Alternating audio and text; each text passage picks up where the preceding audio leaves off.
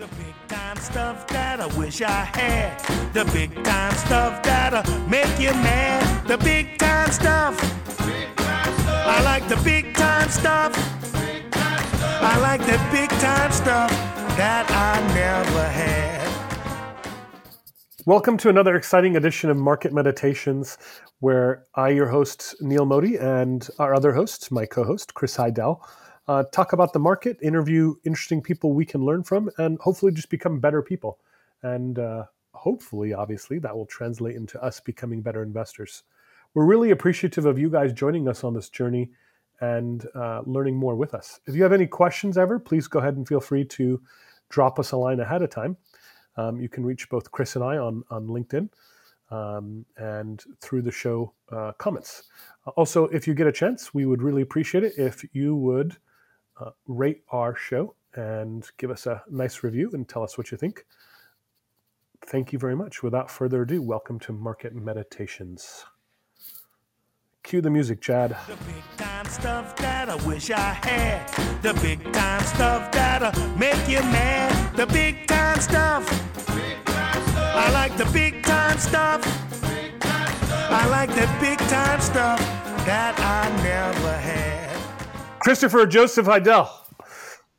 What's what's what's the J stand for again? Remind me. Jude. Hey Jude, I got to remember that one. playground all the time. Hey Jude. Hey, Hey Jude. being being named after a beetle, that doesn't sound like a bad thing. no, it was memorable. They didn't forget me. Um, so it's just the two of us today. We're going to do a quick wrap up of the market, I think, and uh, that'll be it. We will have Rick Cesari on our next podcast when we resume after the Fourth of July week. That is wonderful. Can't wait to have him back. It'll be like a meeting of old friends. you have to have coffee ready, Neal, so it feels like you're meeting in person. I could go meet him in person and record that Uh, way. you don't drink We can still coffee at all, do you, Neal? Oh, it just smells wonderful, but whenever I taste it, I you know not good. I, I've so I've had a, a glass and a half in my life, and Hmm. it it feels like I imagine the drug speed sounds. Uh huh. A glass Everything and a half of coffee. Yeah, total. Did you ever take a NoDoz pill or have any other form of caffeine other than, of course, chai or tea, right? No, Yeah. no. Yeah, I don't know why I'd take a NoDoz, but I have a couple literally given to me by a friend. But Not a wise. Yeah, those are. I don't. Yeah, I don't. I don't. I'd rather just sleep when I'm tired, man. yeah, yeah. It's like uh, somebody offering you crystal meth or something. The best is just say no thanks. I think I'll lose my uh, the rigor of thought. Yeah, I, I like control a little too much to let go. Yeah. I got to tell you. yeah. My drug of choice is meditation. I'm at 100 days in a row now, 101 days in a row now. Oh, that's great, Neal. How long do you Yeah. sit? Uh, about 10 minutes on average. I do uh, some short sessions and then I do end up doing some long sessions. Mm-hmm. I, I'd like to get up to 20 minutes. I, I remember your, your Gandhi story. Yeah, twice a day, right? Or two hours a day is what he said. Yeah, Yeah. yeah. I must meditate two hours a day.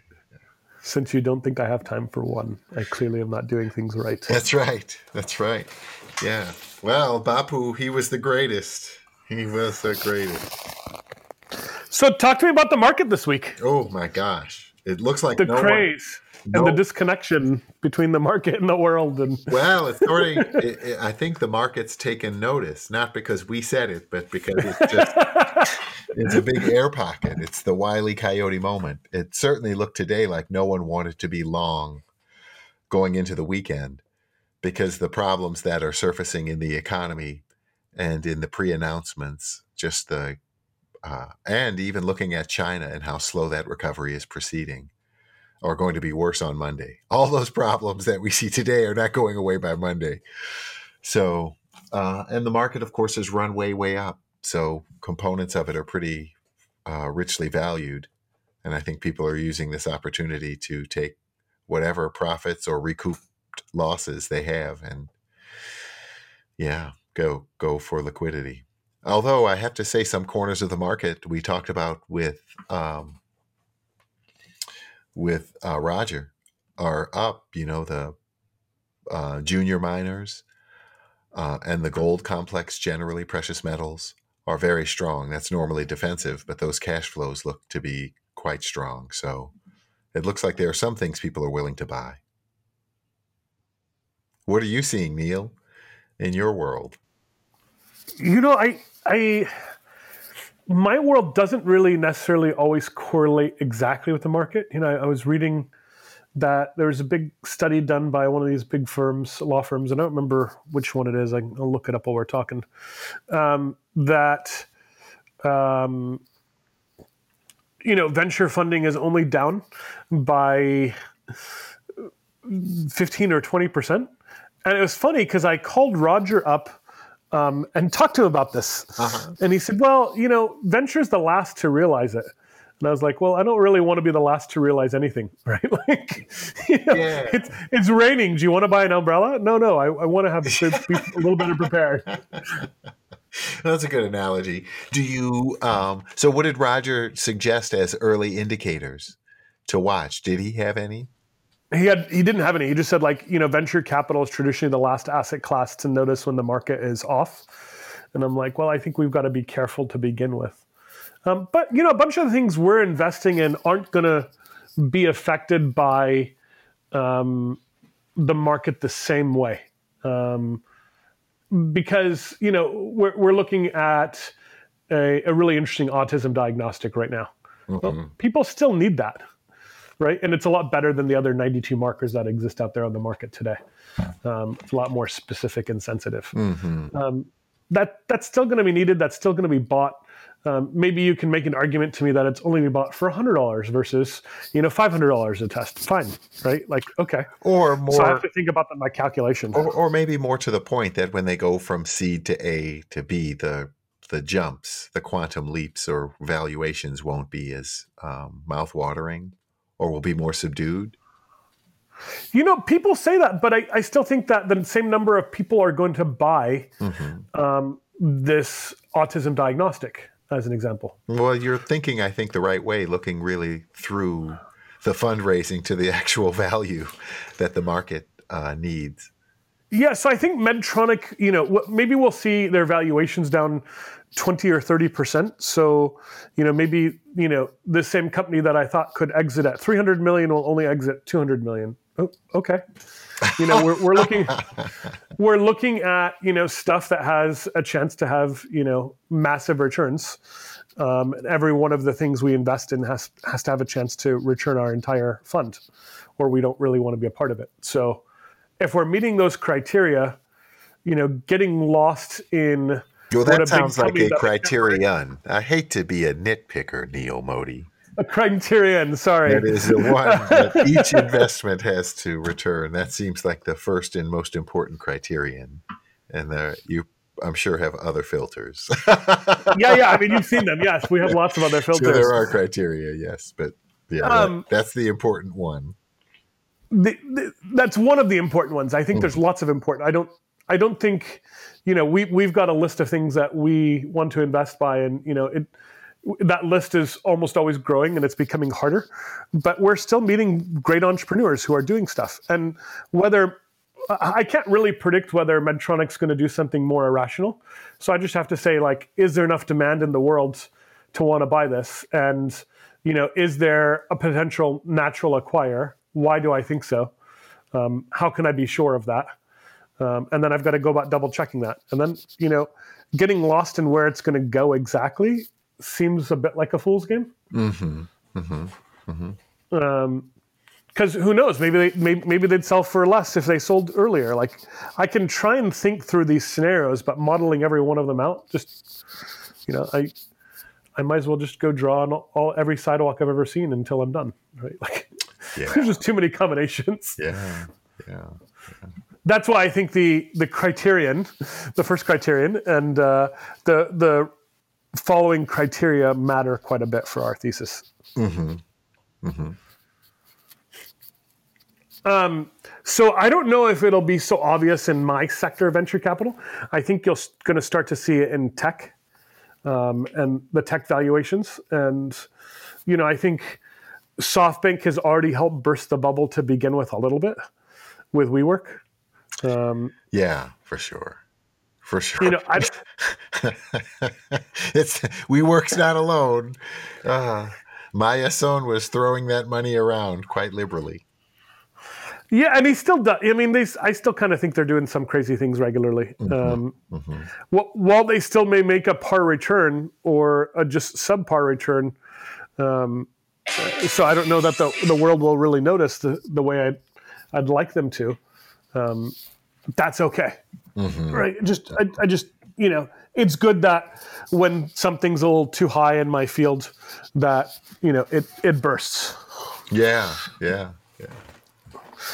Um, I also think It's not allowed in the public markets these days. Frowned upon. Well, I, I also think Theranos helped out a little bit because no, no real, no investor with um, deep uh, science diligence ability uh, wrote a check. Right, it was all like tech investors trying to get in them. So I kind of think it's probably good as well because it exposed tech investors to something new, even though they lost. Um, and I think they have an appetite to say, "Oh, there is something else here again." Um, so let's see what happens. I, I think really, you know, they're going to have to look for more and more places to diversify their investment, and Bitcoin alone can't stand up the entire industry. or the next dating app. You Or the next dating. right, right. So something more meaningful you're suggesting is coming out of this. How do you measure um, the interest of tech and former tech investors in the world of healthcare? I, I don't measure that. I don't try. I don't think about it much. You do you Um, just see more um, more investment generally, just a larger wave, right? Yep. Yeah. Um, I also think we're about to go into the equivalent of the space race, or it's already started in healthcare. Um, And the launch of Sputnik led to phenomenal things like the internet the way we know it today, and toothpaste the way we know it today. And we're about to see that same thing in healthcare and over the next decade.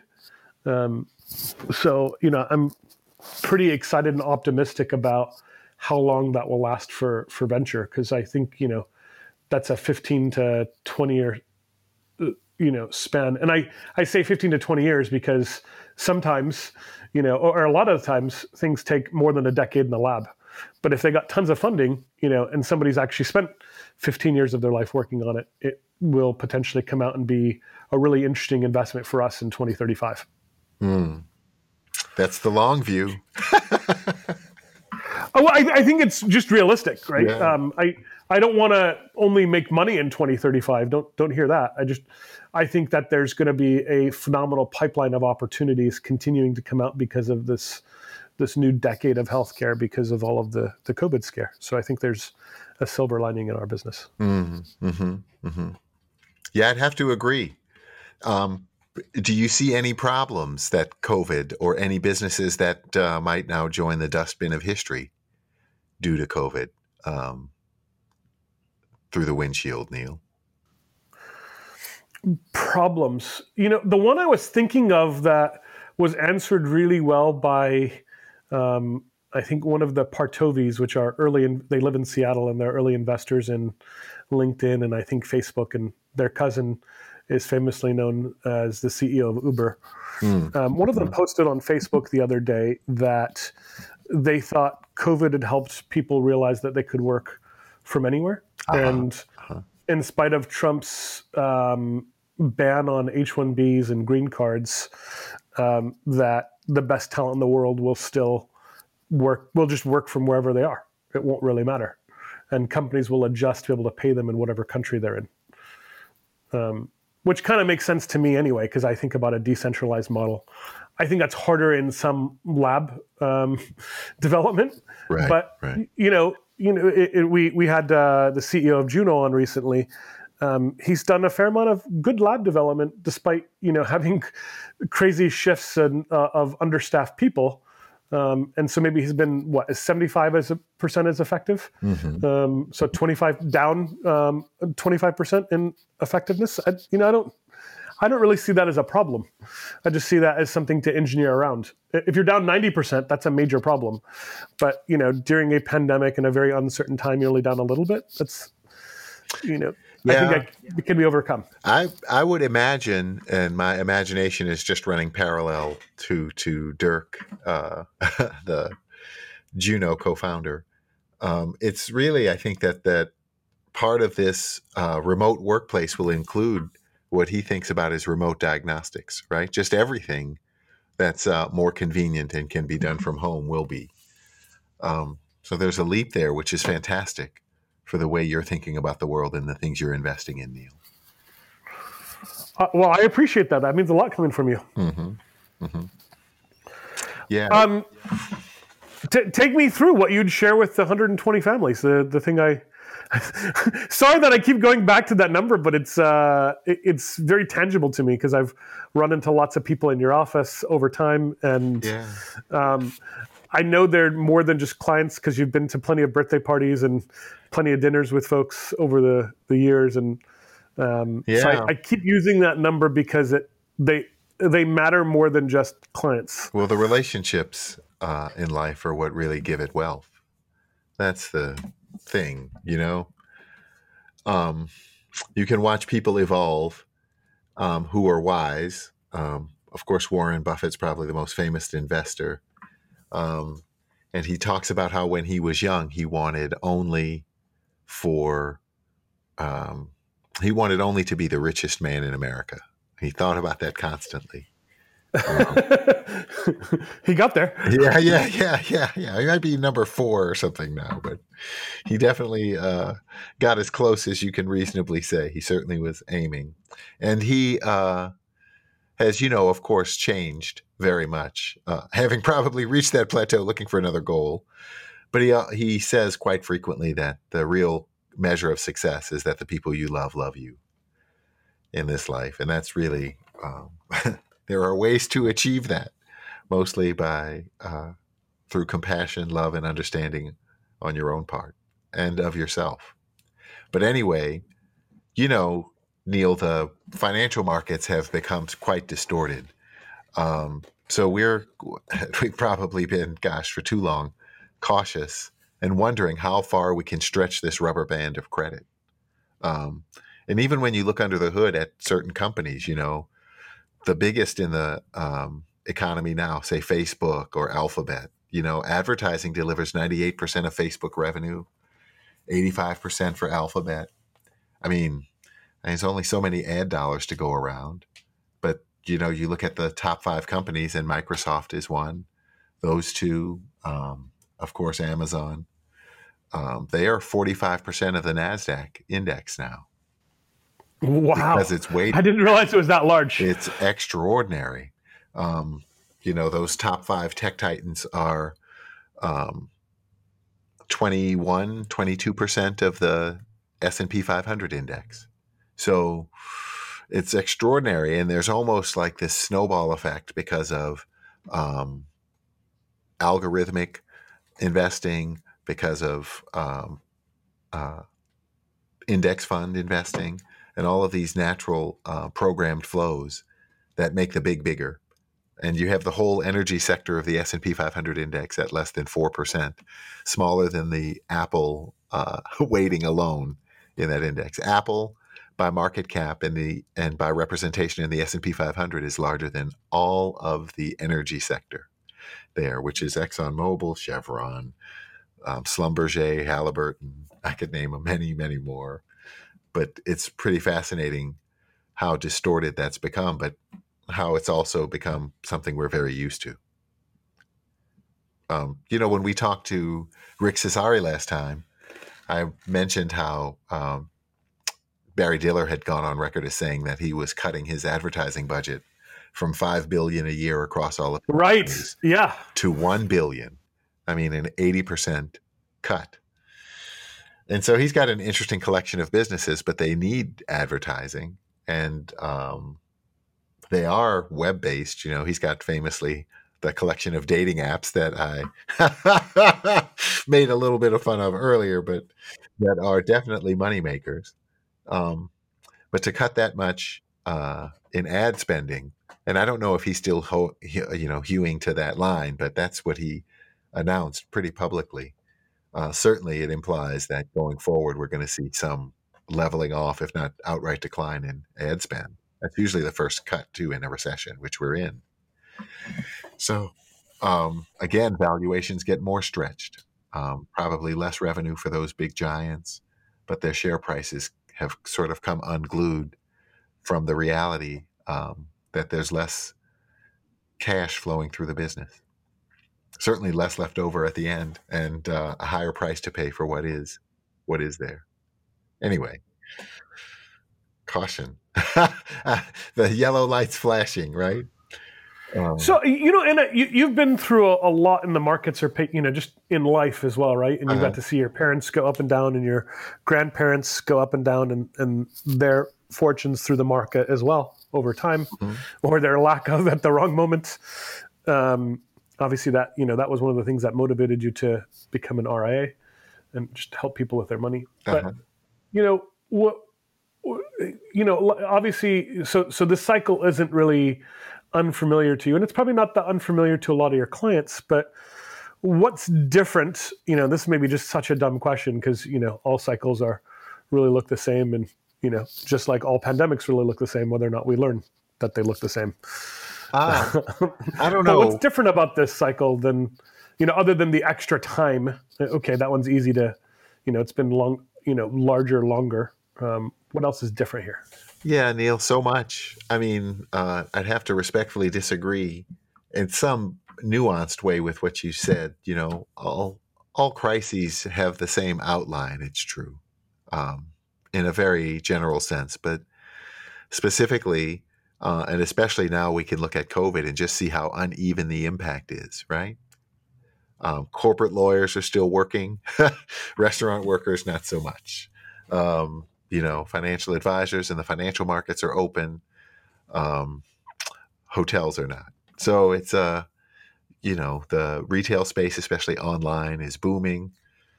Um, but uh, you know, other small mom and pop shops um, and other retailers are not.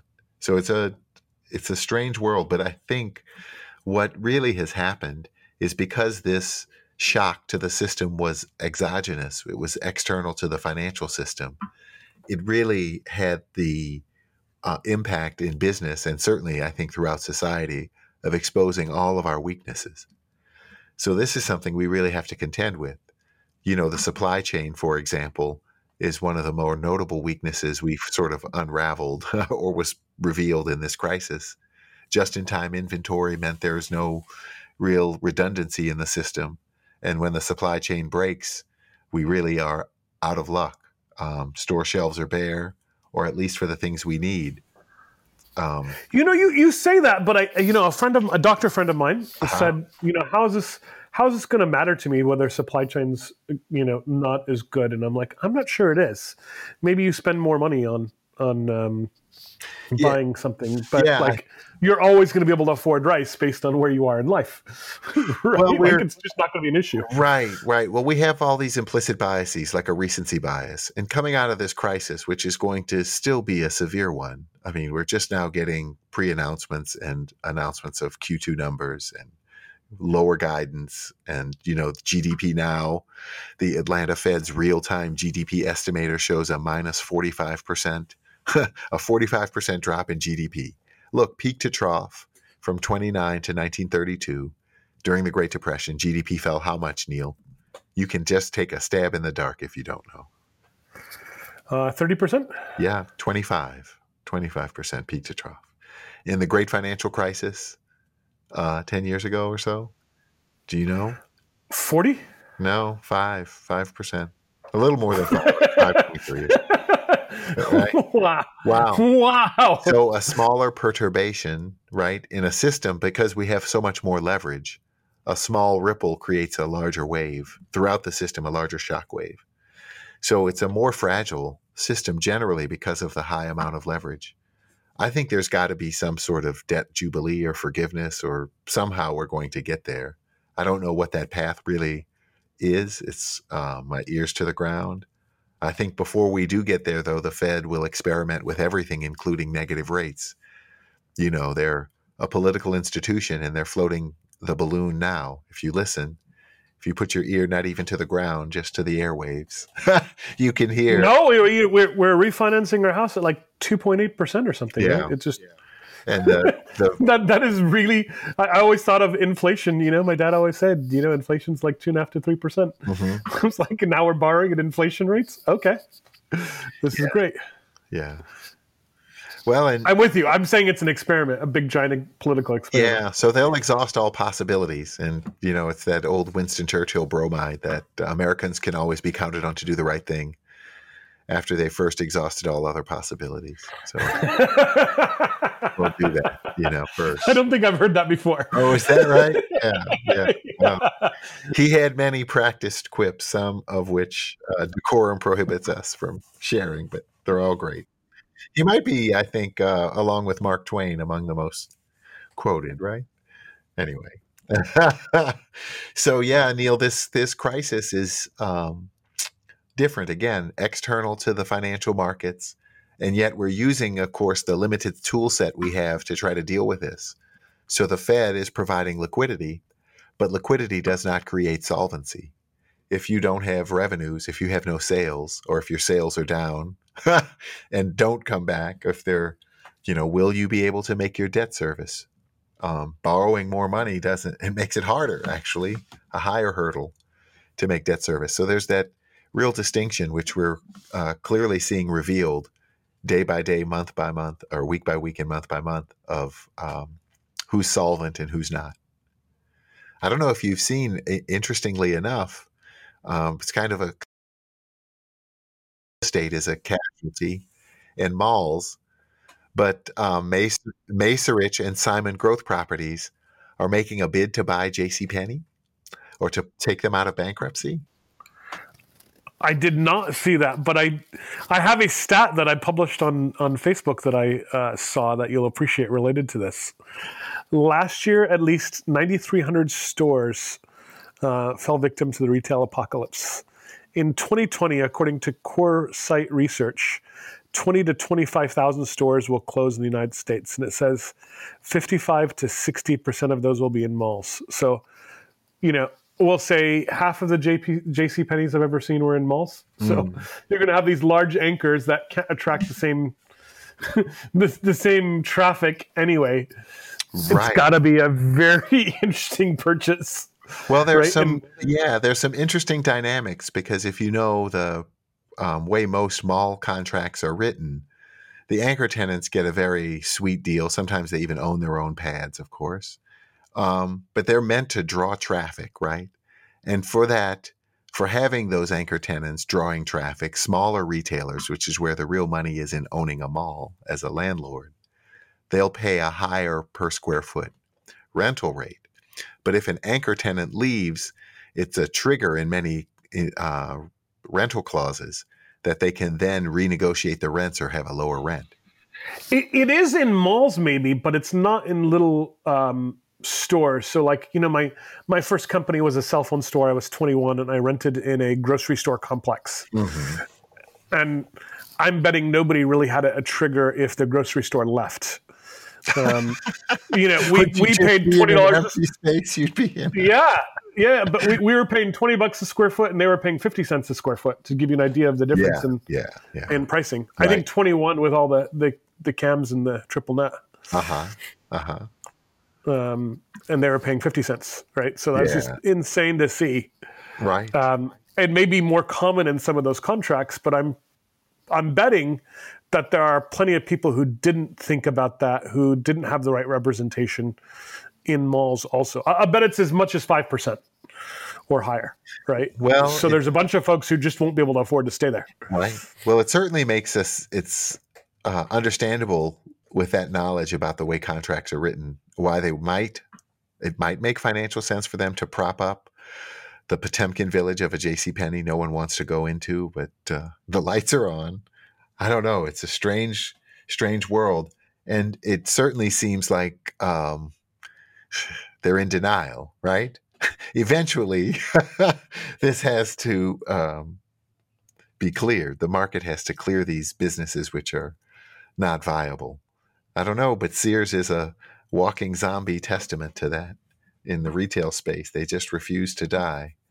and I think they've been all the parts have been sold off. So I don't know what's left other than uh, perhaps some. I think the real estate's been stripped away, certainly in uh, Seritage Growth Properties, SRG, famously. Anyway, this is a different crisis. I hope it leads to some changes in leadership, Neal, most strongly, and some social change. but you know when so- I, I, hope you I hope you're right on the social change, but I don't know. Like there's been such a fight for social change for so long.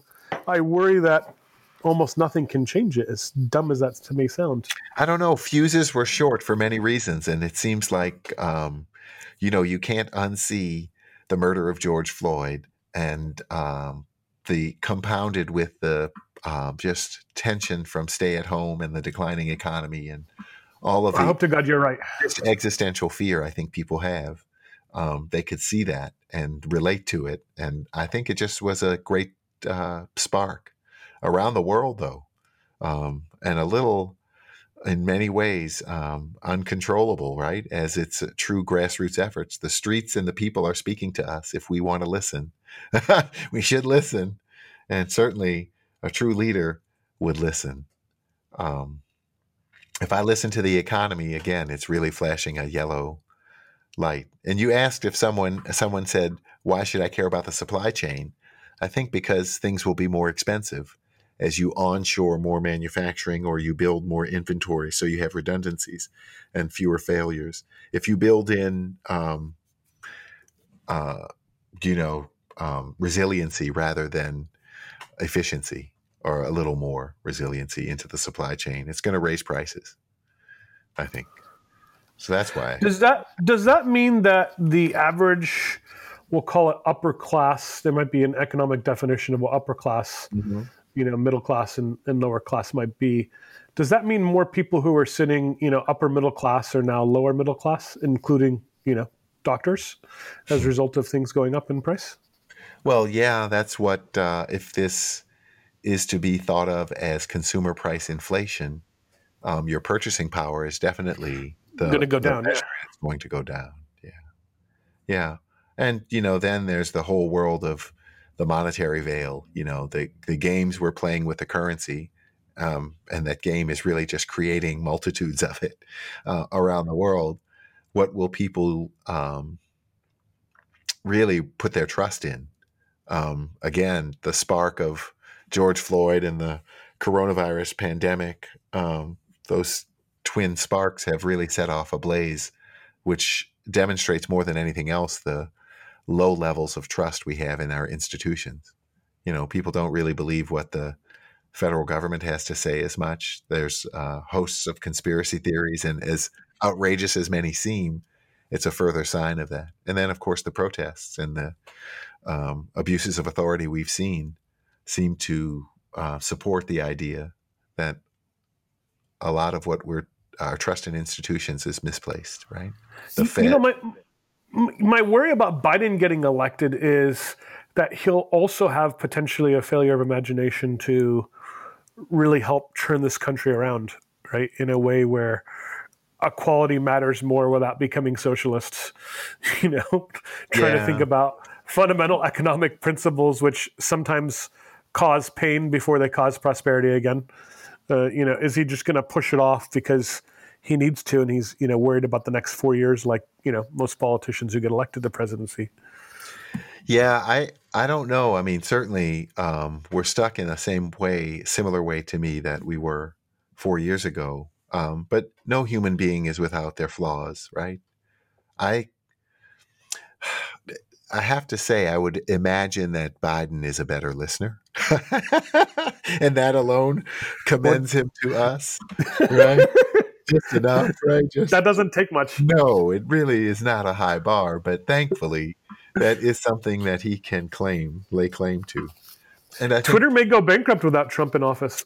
Oh man, Jack Dorsey is going to be sad to let that guy go. I don't know. I don't think he'll. Uh, I don't think he'll go quietly. I think he'll probably uh, increase his tweet uh, ratio. You know, his uh, yeah, it's, it, probably me- uh, exponentially when he's got more time. the multitude of tweets by former President Trump has gone up by 20x in the last four days. but I um I really think that's an important point you bring up, Neal. But I think people have to think about what is the world telling us? What's the planet telling us? These are all messages. Um, our dear friend John Milne once joked that the coronavirus is telling us that human beings really are the pandemic and we need to just chill and retreat for a minute. And certainly it seems that nature has blossomed in the absence of so much human activity. So maybe it's not exactly as dire as John phrased it, but it is uh, an important lesson to take to heart that we could be more mindful about the way we conduct our uh, economic activity and what we value. You know, you, you know, you said something to me. I don't know if it was on a podcast or in a separate phone call, maybe 10 to 20 weeks ago. And it was something like, you know, I think some of the opportunities are going to come out of the market going down are going to create, you know, once in a lifetime opportunities. Mm-hmm. Do you still think that those are going to continue to arise for you um, over the next, we'll call it three years? Uh, yes, I do you know the the um, profile of a bear market we've talked about before is a sharp sell off and a retracement, um, which we have been in, and then a more drawn out fundamental decline. But that fundamental decline still has these retracements. Um, and also, really, it's a reallocation of capital away from the former leaders, which there's still a, you know, um, a lot of fans of. you know, uh, I don't know, and I'm not claiming to know when Amazon would peak. When do we get there? I mean, AWS is still really the growth engine inside of that company.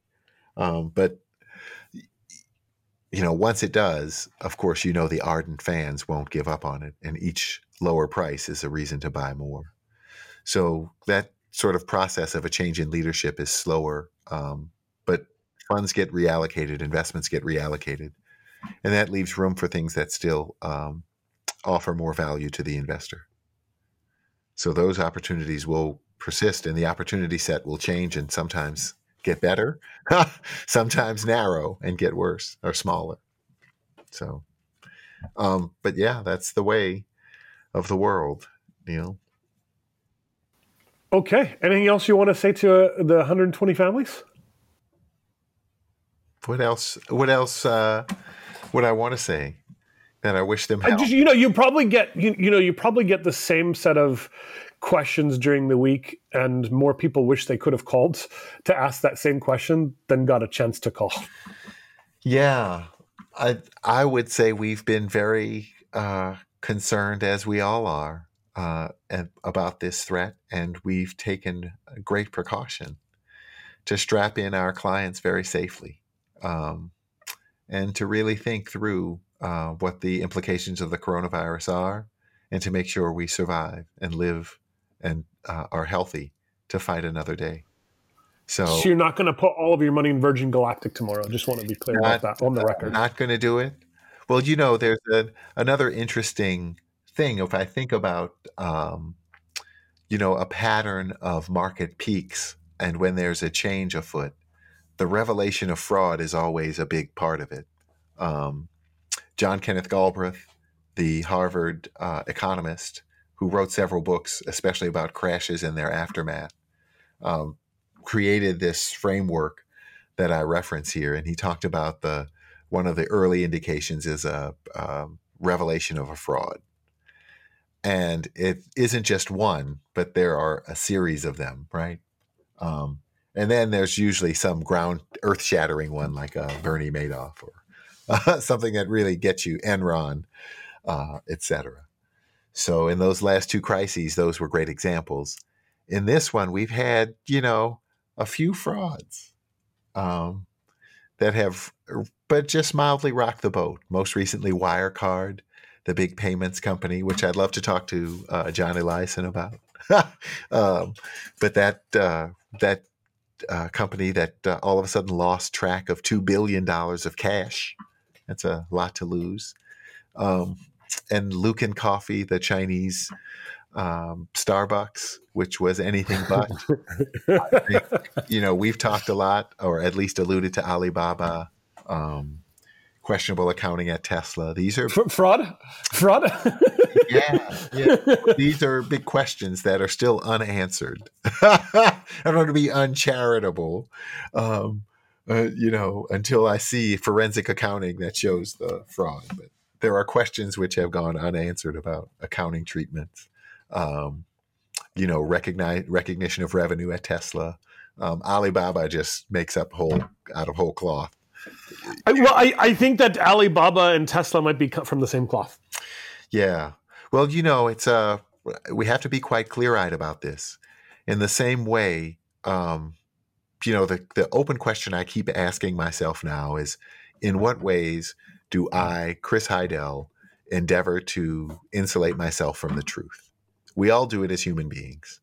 The um, coronavirus is unmasking a lot of things, like too much leverage in corporate balance sheets, the the um, possible impotence of some uh, uh, central bank uh, power over the economy, that uh, these tools may prove ineffective because we're really faced with solvency concerns rather than just a liquidity crisis that emanated from the financial uh, institutions. Um, leadership but uh, you know we can tell ourselves oh well donald trump cut taxes and that's good for me. But um, you know we're going to have 120000 deaths. Um, where, i don't know where the the peak will be but it's just really amazing that again we can't unsee these things. And i think part of the real frustration we see in the zeitgeist in the collective consciousness now and the the rise of this protest movement, even on both sides, this sense of frustration um, is just that. It, it, uh, I mean, it's we can't. Uh, so we've been stripped. Our life supporting lies have been stripped away all at once, Neal. and you know, human beings behave in strange ways when that happens. Um, sometimes we even will kill the person who denies us our life supporting lies. Um, MLK was murdered, Mahatma Gandhi murdered, Bapu, um, uh, wonderful people. Jesus, ask him. He'll tell you the same thing. the search for someone to blame is always successful. That's the one search with a 100% uh, a probability of one in outcomes. Anyway, the I guess the the real thing I think about is um, as people are even examining their unconscious biases, right? Um, what do I have in terms of investments? What do I think um, historically is the proper analogy? Am I insulating myself from the truth? Did, as many have suggested, the coronavirus crisis drag retail 10 years into the future all at once? Um, wow, maybe. So, anyway, I'm just really examining my own uh, thoughts, biases, and uh, trying to create a true um, and imaginative way of thinking about the future. Do you know if any you know economists who study investor patterns actually study their biases more, or you know psychologists? Well, with the rise of uh, Dan Kahneman, right? Um, course, most recently, Thinking Fast and Slow, uh, chronicling right. his work with Amos Tversky. I mean, he's the considered the father of behavioral economics.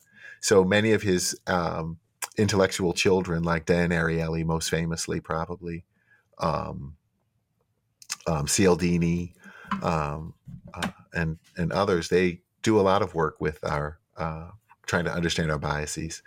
We need to understand. We need to have a couple of them on our podcast. Yeah, Michael Mauboussin has written um, a couple of books just about the way investors need to think.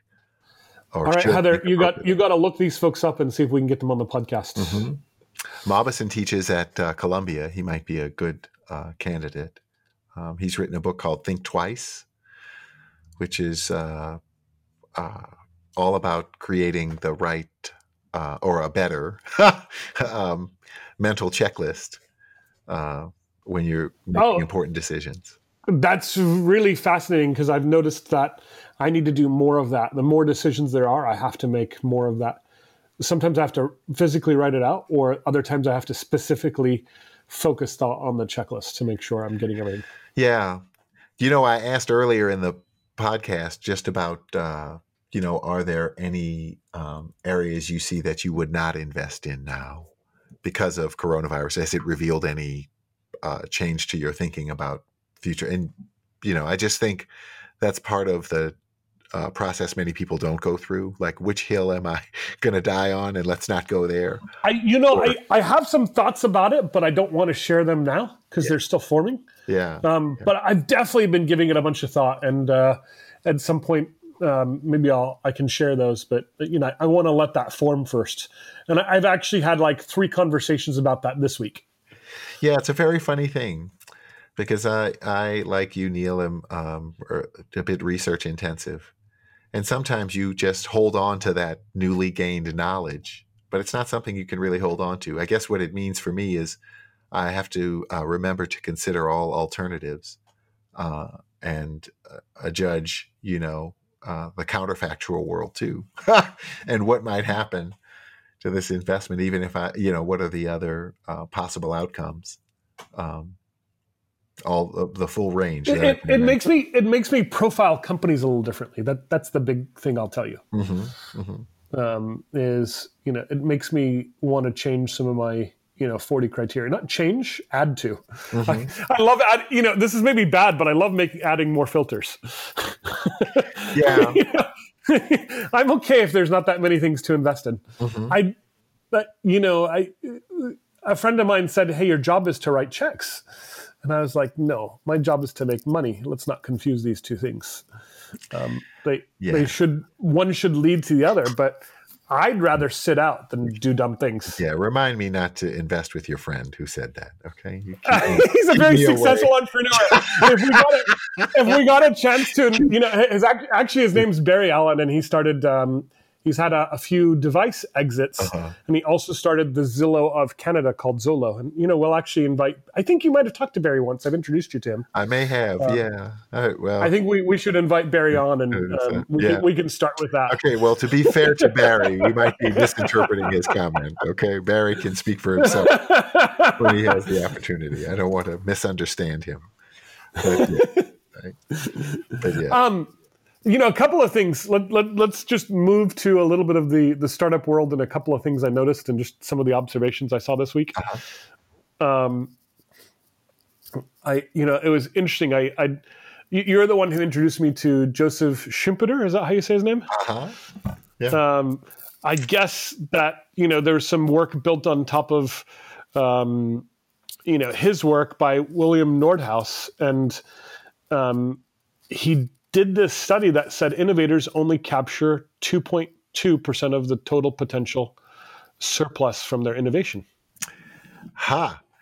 It reminds me of the founder of Atari, who recognized that people were making more money running saloons that put his games in there at a quarter a play than he made selling the creating the game itself. Anyway, that's a you're probably right though. There are many uh, examples of that. Yeah, and I'll actually post this in the show notes, and I'll, I'll, email it to you literally right now. There's the send, the interesting article about it. But I found it really fascinating because it kind of reaffirms the way I look at IP, right? But yeah, I I think like um, when I was back in business school uh, many moons ago, there was always this talk that um, whether it whatever the innovation is, the originators capture such a small portion of it right?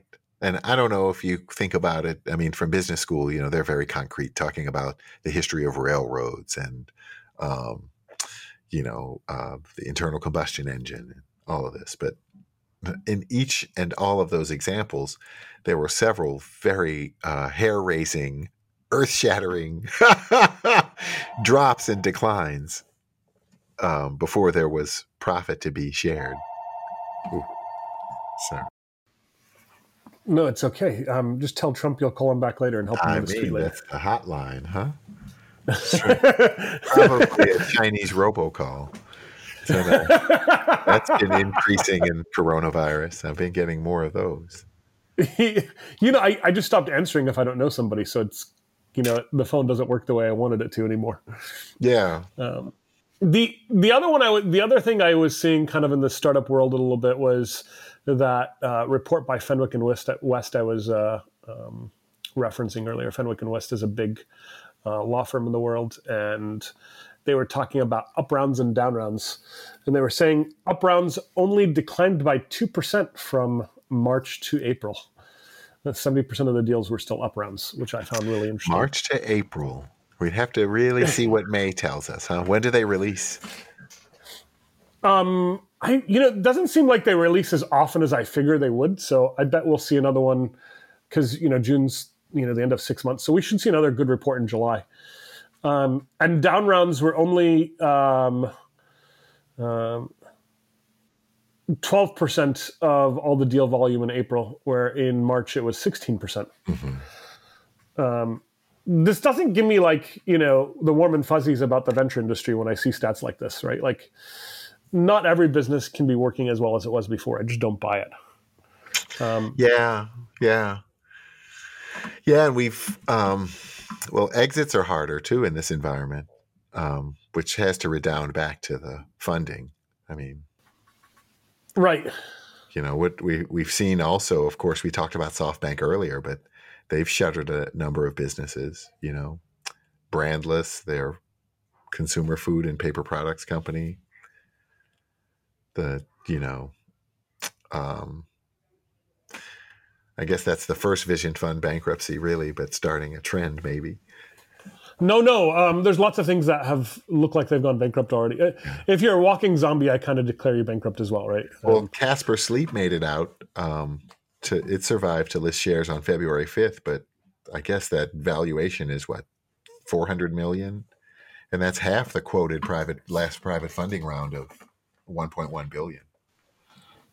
So less than half, yeah. They've come out, yeah. one, 30, of, one of the of it the other interesting trend was the D and E rounds were up in um, April. Mm-hmm. Um, they were up uh, 38% of the volume um, uh, in April versus 21% of the volume in March.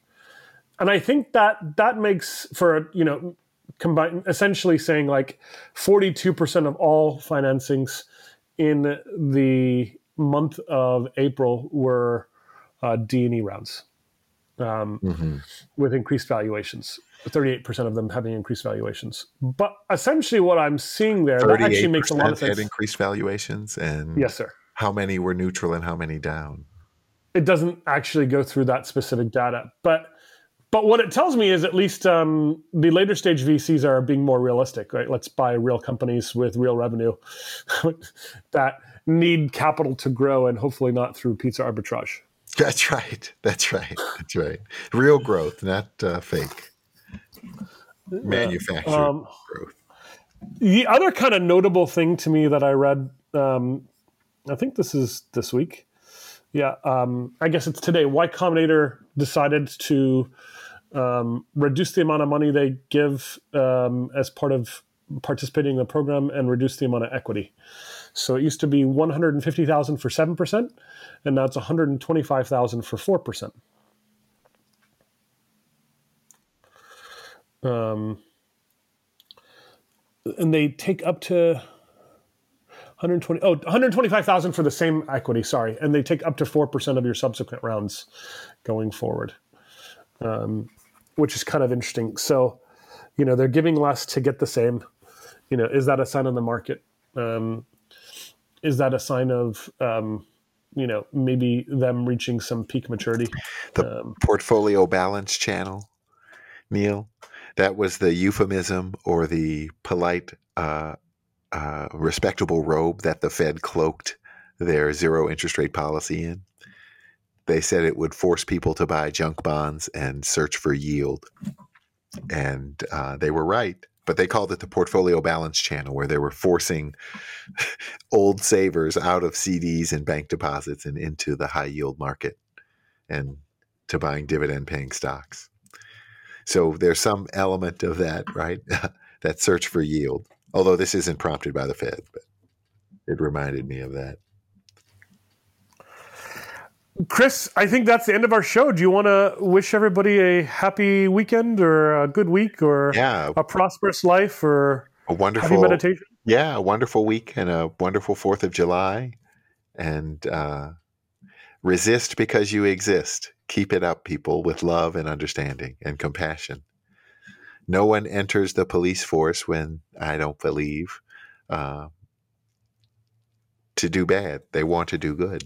And by the same token, all of our protesters are, uh, by and large, very peaceful and really just tired and want change. So I think there's a lot of room for understanding.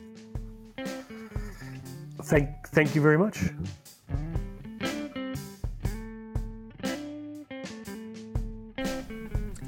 All opinions expressed by Neal Mody, Chris Haydel, and podcast guests are solely their own opinions and do not reflect the opinion of Zoic Capital or Haydel Beale and Associates. This podcast is for informational purposes only and should not be relied upon as a basis for investment decisions.